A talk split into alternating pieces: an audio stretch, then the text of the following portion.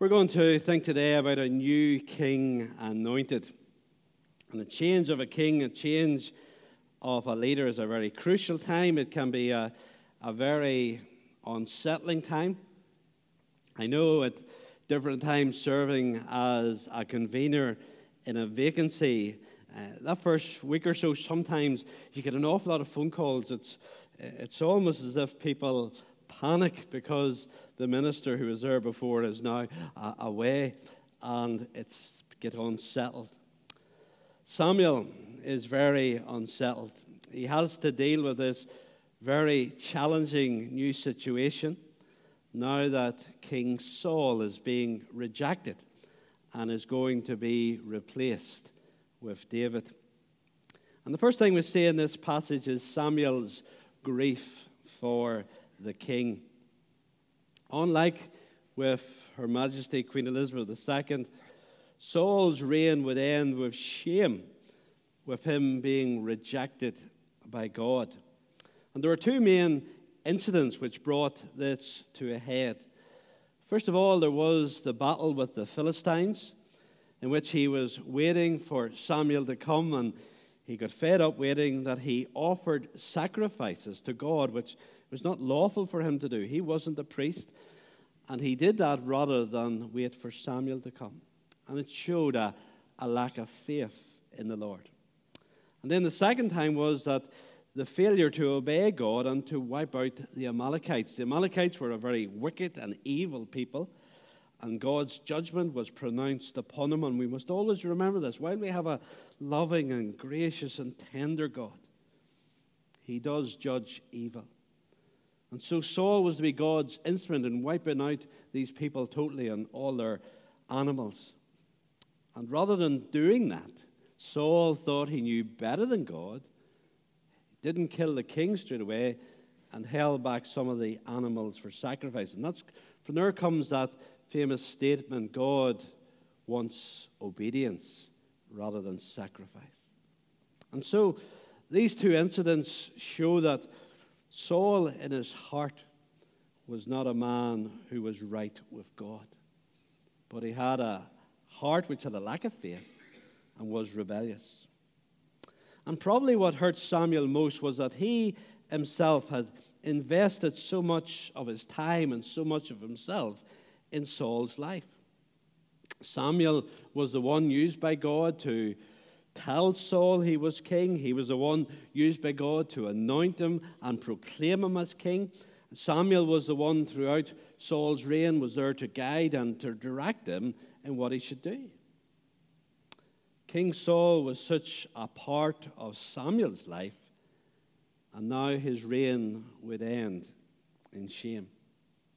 And the news of the ending of Saul's reign and the ending of his favor of God was really tough for Samuel, so challenging for him. Now, hopefully, none of us are disappointed with the queen, and we are thankful that her reign has ended with such dignity. But like Saul with Samuel, the passing of the queen is the passing of someone who's been so much part of our lives, no matter what age we are. She's there on our money. She's there on our stamps, on our post boxes, her insignia. She was there on TV, and the troubles in her own land. I think particularly of Enniskillen and the, the bombing there, how she appeared at very challenging times to reassure people. Also during COVID, she did that. It is challenging for us because she was with us for so long and there is a sense where we almost maybe felt she would always be there. And I think it was that Boris Johnson said that in his speech. We almost had a sense that she was eternal. And it's hard to come to terms when someone who is so much part of our lives has, is taken away. Initially, there can be a tremendous sense of unbelief, a sense of unreality about what we're going through. I don't know about you, but it's a bit like when I've suffered other bereavement. Uh, I wake up in the morning over the past few days and think, did that really happen? Has the Queen really died? We thank God that unlike Samuel or Saul, we have a queen who has died and who we have no regrets over. And it's right, and it's nothing wrong to mourn. There's nothing wrong to grieve the passing of someone who was part of our lives, even though I think most of us have never met her. Yet she was part of our lives, and we do grieve her loss. But then we see, secondly, here God's call for action. In beginning of verse 16. Yes, there needs to be a time of grieving. This is a time we need to go through, it's a time we are not to rush. But there does come a time when we need to act. We need to move on. Now, never forget the one who has passed away, but to move on to something which is a, a new normality and to a new experience. And look what the Lord said to Samuel in verse 1 How long will you grieve over Saul, since I have rejected him from being king over Israel? Fill your horn of oil and go. I will send you to Jesse the Bethlehemite, for I have provided for myself a king among his sons. Now, Samuel is being particularly challenged here because he's not just an individual, but he was a prophet. He was a mouthpiece for the nation. He was someone who was to give direction and hope to the people around him. And so he just can't grieve. He needs to move on and to fulfill his role. I'm sure you have, like me, thought it's been a tremendous challenge for the man who was Prince Charles, who is now King Charles, and how the the day after his mother dies, he has to go down to Buckingham Palace and he has to address the nation. And then he has to go through the act of accession and he has to go and fulfill all these other responsibilities. There's different services this week, different meetings, the receiving of the different dignitaries that will come in at the weekend. Uh, he just hasn't had time to grieve, and certainly I wouldn't recommend what he is going through as a pattern for how you cope with grief. And there is a danger. I know one man who was involved in Christian work whose, whose wife died, and he just buried himself in his work. Never gave himself time to grieve. And about a year or so later, just bang, he just collapsed. Now, he did recover, but the problem was he hadn't given himself time to grieve. Yes, we need time to grieve uh, and sometimes people can be very heartless when people are grieving and somehow think that after a matter of a few weeks, your grief will be over. It takes a long time to, to get over if you ever fully get over. You need time to grieve. But then we do need to move on with our God given responsibilities. There's a balance in this. Yes, people can try and not grieve and just rush on, and that's not right. But the other challenge is that we grieve and we never seek to go back to some sort of normality. And there is a time after grief we need to go to our God given responsibilities, whether that be like Samuel as a prophet or whether it be as a father, a mother, or whatever. Yes, bereavement is tough, but bereavement is not the end of our world here on earth. God still has a calling for us to fulfill even after bereavement. And we are amazed at the way that Prince Charles is getting on and getting that sense of duty that his mother has displayed throughout her life. And there are times we need to be reminded that we have a sense of duty to fulfill. I remember a situation where I was called to a home one morning where a little boy at the age of nine had died in his sleep. And I came into this home, uh, other than the, the immediate family, the, the people who lived in the house, the, the father and mother, and the two wee brothers. Uh, the only other person there was the doctor. And it was amazing just there as we were talking over things. Uh, the mother was talking over arrangements, and with one hand feeding her little child, just the responsibility was just automatic to get on with duty. And there is a sense where we, we have to be careful that we don't allow bereavement as an excuse not to get on with our God given responsibilities at the right time, of course. Now, Samuel here is called to move on to anoint one of Jesse's sons as the new king. There's no time for him, in a sense, to keep wallowing in grief here. It's time for Samuel to act. It's, it's time to perform his God given duties. And there always needs to be this right balance the balance between, as we see in this situation this week, of marking the Queen's death and then announcing King Charles III as the new king. And you know, I don't know how you responded to that if you watched that accession ceremony yesterday. I've got to say that the part that took place inside was, was so difficult, and uh, it said some of the commentators that those very hardened politicians who were there, uh, many of them came out with blinking eyes and, and were emotional, and it's, it's good to know they have a heart, isn't it? Uh, and they were moved by it.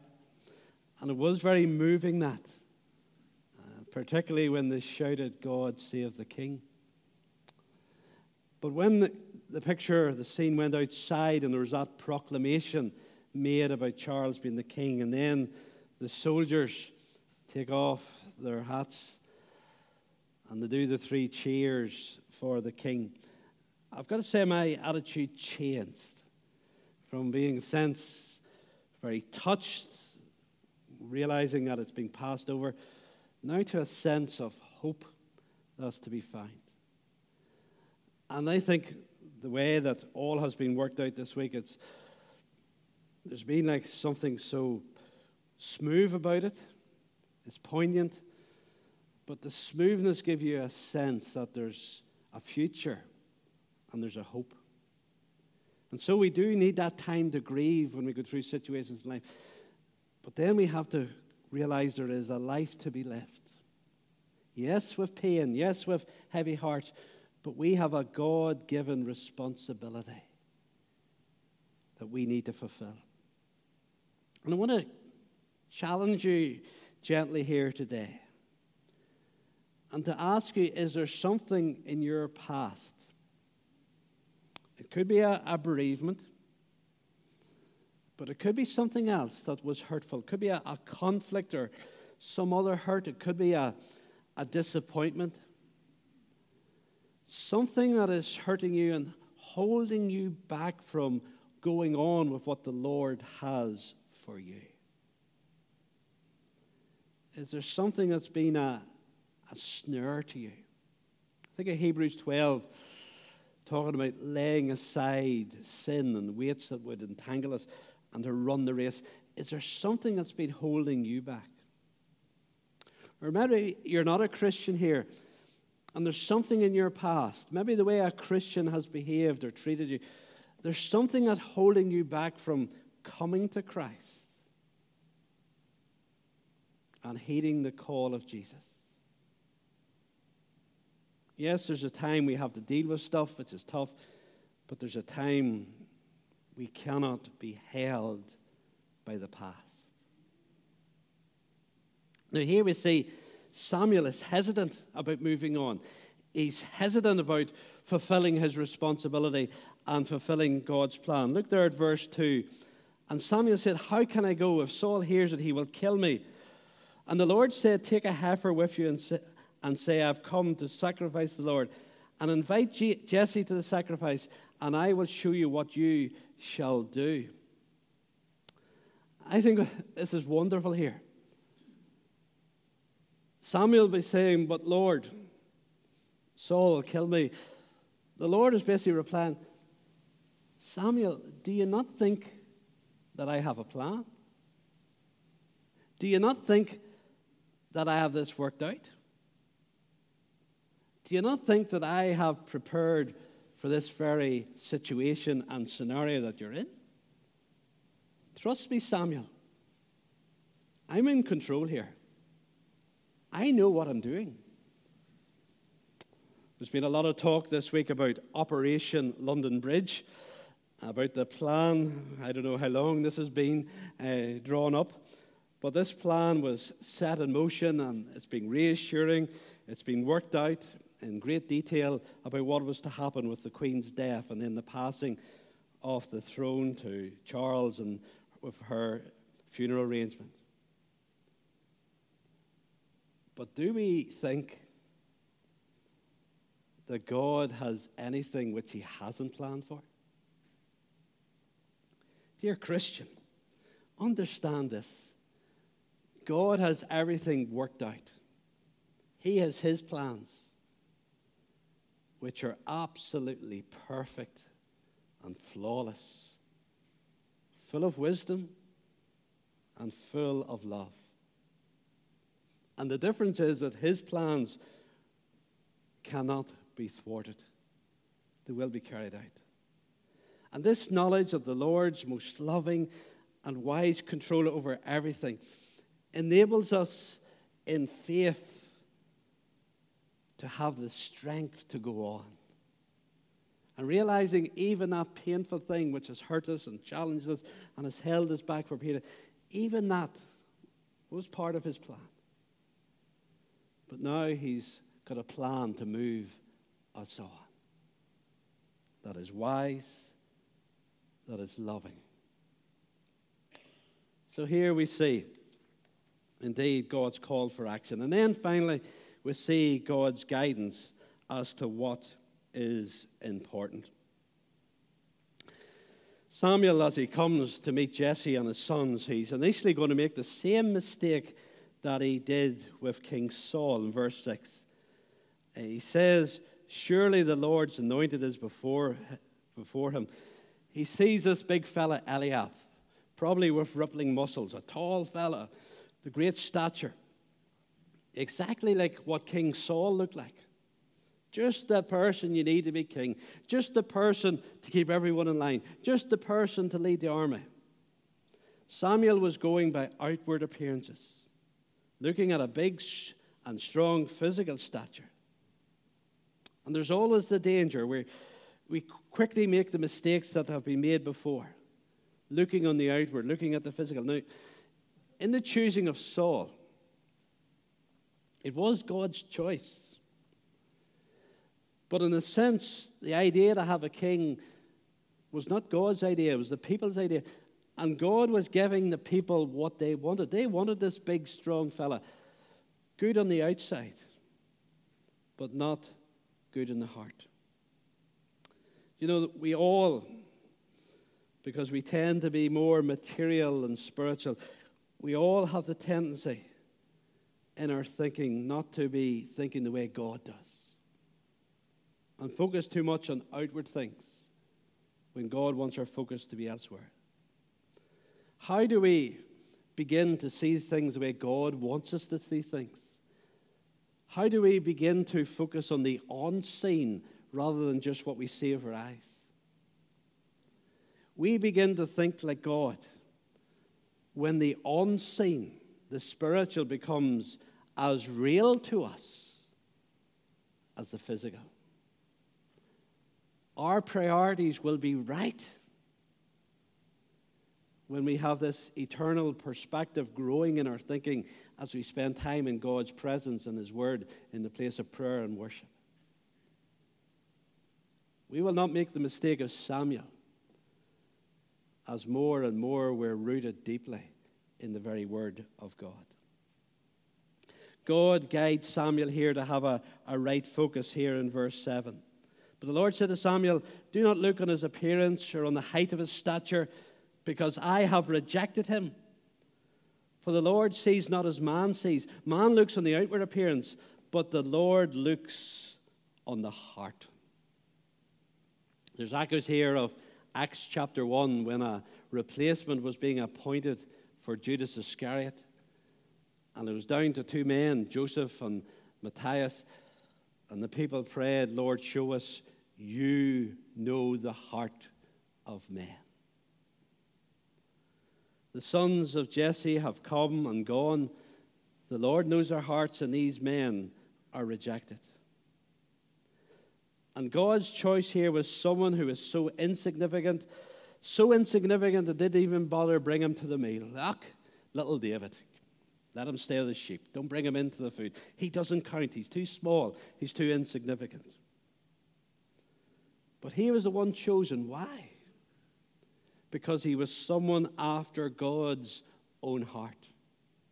Yes, he was a good looking fella, but he didn't look strong. He didn't look to be tremendous on the outside. But in his heart, he was the one who was right with God. And Samuel anoints David for his task. The anointing speaks of the empowerment of God. I just love the way verse 13 mentions there about how indeed the Spirit of the Lord rushed upon David, just equipping him for the task that he's called to do. And the reason why he needed the Spirit of God, because that which is important to God is that our hearts are right with God, and our hearts only become right with God through the work of the Holy Spirit within us. We just can't make our hearts right with God. We can't change what we're like on the inside. Yes, we should study God's word, we should pray, but it's the work of the Spirit to mold and to shape us inside. It's having a heart that knows Jesus and knows the reality of Jesus. Tim Farron, former leader of the Liberal Democrats, spoke really well this week in the House of Commons about Her Majesty the Queen. Tim Farron was leader of the Liberal Democrats, but he realized he just couldn't do it and be a Christian because of the compromise he was asked to make. And this is what he said about Her Majesty the Queen how she had an active, living faith in a living Savior. May God bless him for being so faithful in what surely is an environment hostile to such a message. His point wasn't that she didn't just have a ceremonial outward faith, it was inward, it was alive. She knew Jesus. And the secret to her years of faithfulness and service was her relationship with the Lord Jesus Christ, her Savior and her Lord. That's what we need to pray for King Charles. And that's part of what we have been singing here today when we sang the national anthem, God Save the King. And every time you sing that over how many years Charles is king, remember this you're praying that the power and reality of Christ will be in his heart. And he will know Jesus in that real and living way as his mother did. And this is what each of us needs. Remember, man looks in the outward. We come into church, He you all look respectable today, He you all look good. But I can only see you on the outside. What does God see? What does Jesus see as he looks at your heart today? Does he see a heart which is yielded to him? A heart that is humble, that is trusting in him as your only hope? Does he see the heart of someone who wants to serve, to give him glory and honor? It doesn't matter how talented we are, it doesn't matter really our ability, it doesn't really matter what we look on the outside. It's where are we with Jesus? Tim Farron, he finished his speech by saying, For 70 years we have sang, God save the Queen. And he says, If the Queen's faith was accurate as I totally believe it was. Today, God has answered that prayer. Her Majesty the Queen has gone to be with the King of Kings. Not because of her 70 years of service, not because she's the Queen, not because she's a good person, because as a sinner, she's realized Jesus is her only hope and she's come to embrace him as Savior and Lord. I trust today that that equally is true of you. God save the King. God save every one of us. Let us pray. Father, we thank you so much for your word. We thank you that there's a relevance in your word for every situation in life. And Father, we pray as we come to a, a new situation for our nation, having that sense of lost someone who was always there over so many years. Lord, that we would turn to the one who will never leave us, who will always be there the King of Kings, the Lord of Lords. Father, we pray that as we've been reminded that our hearts being right with you is the most important thing. Father, we spend a lot of time getting up in the morning, getting washed, getting showered, getting our hair done, getting our clothes on. But how much time do we spend in getting our hearts right with you? Give us that grace, O God, to trust in Jesus and to know that living hope in the living Savior. In Christ's name we pray. Amen.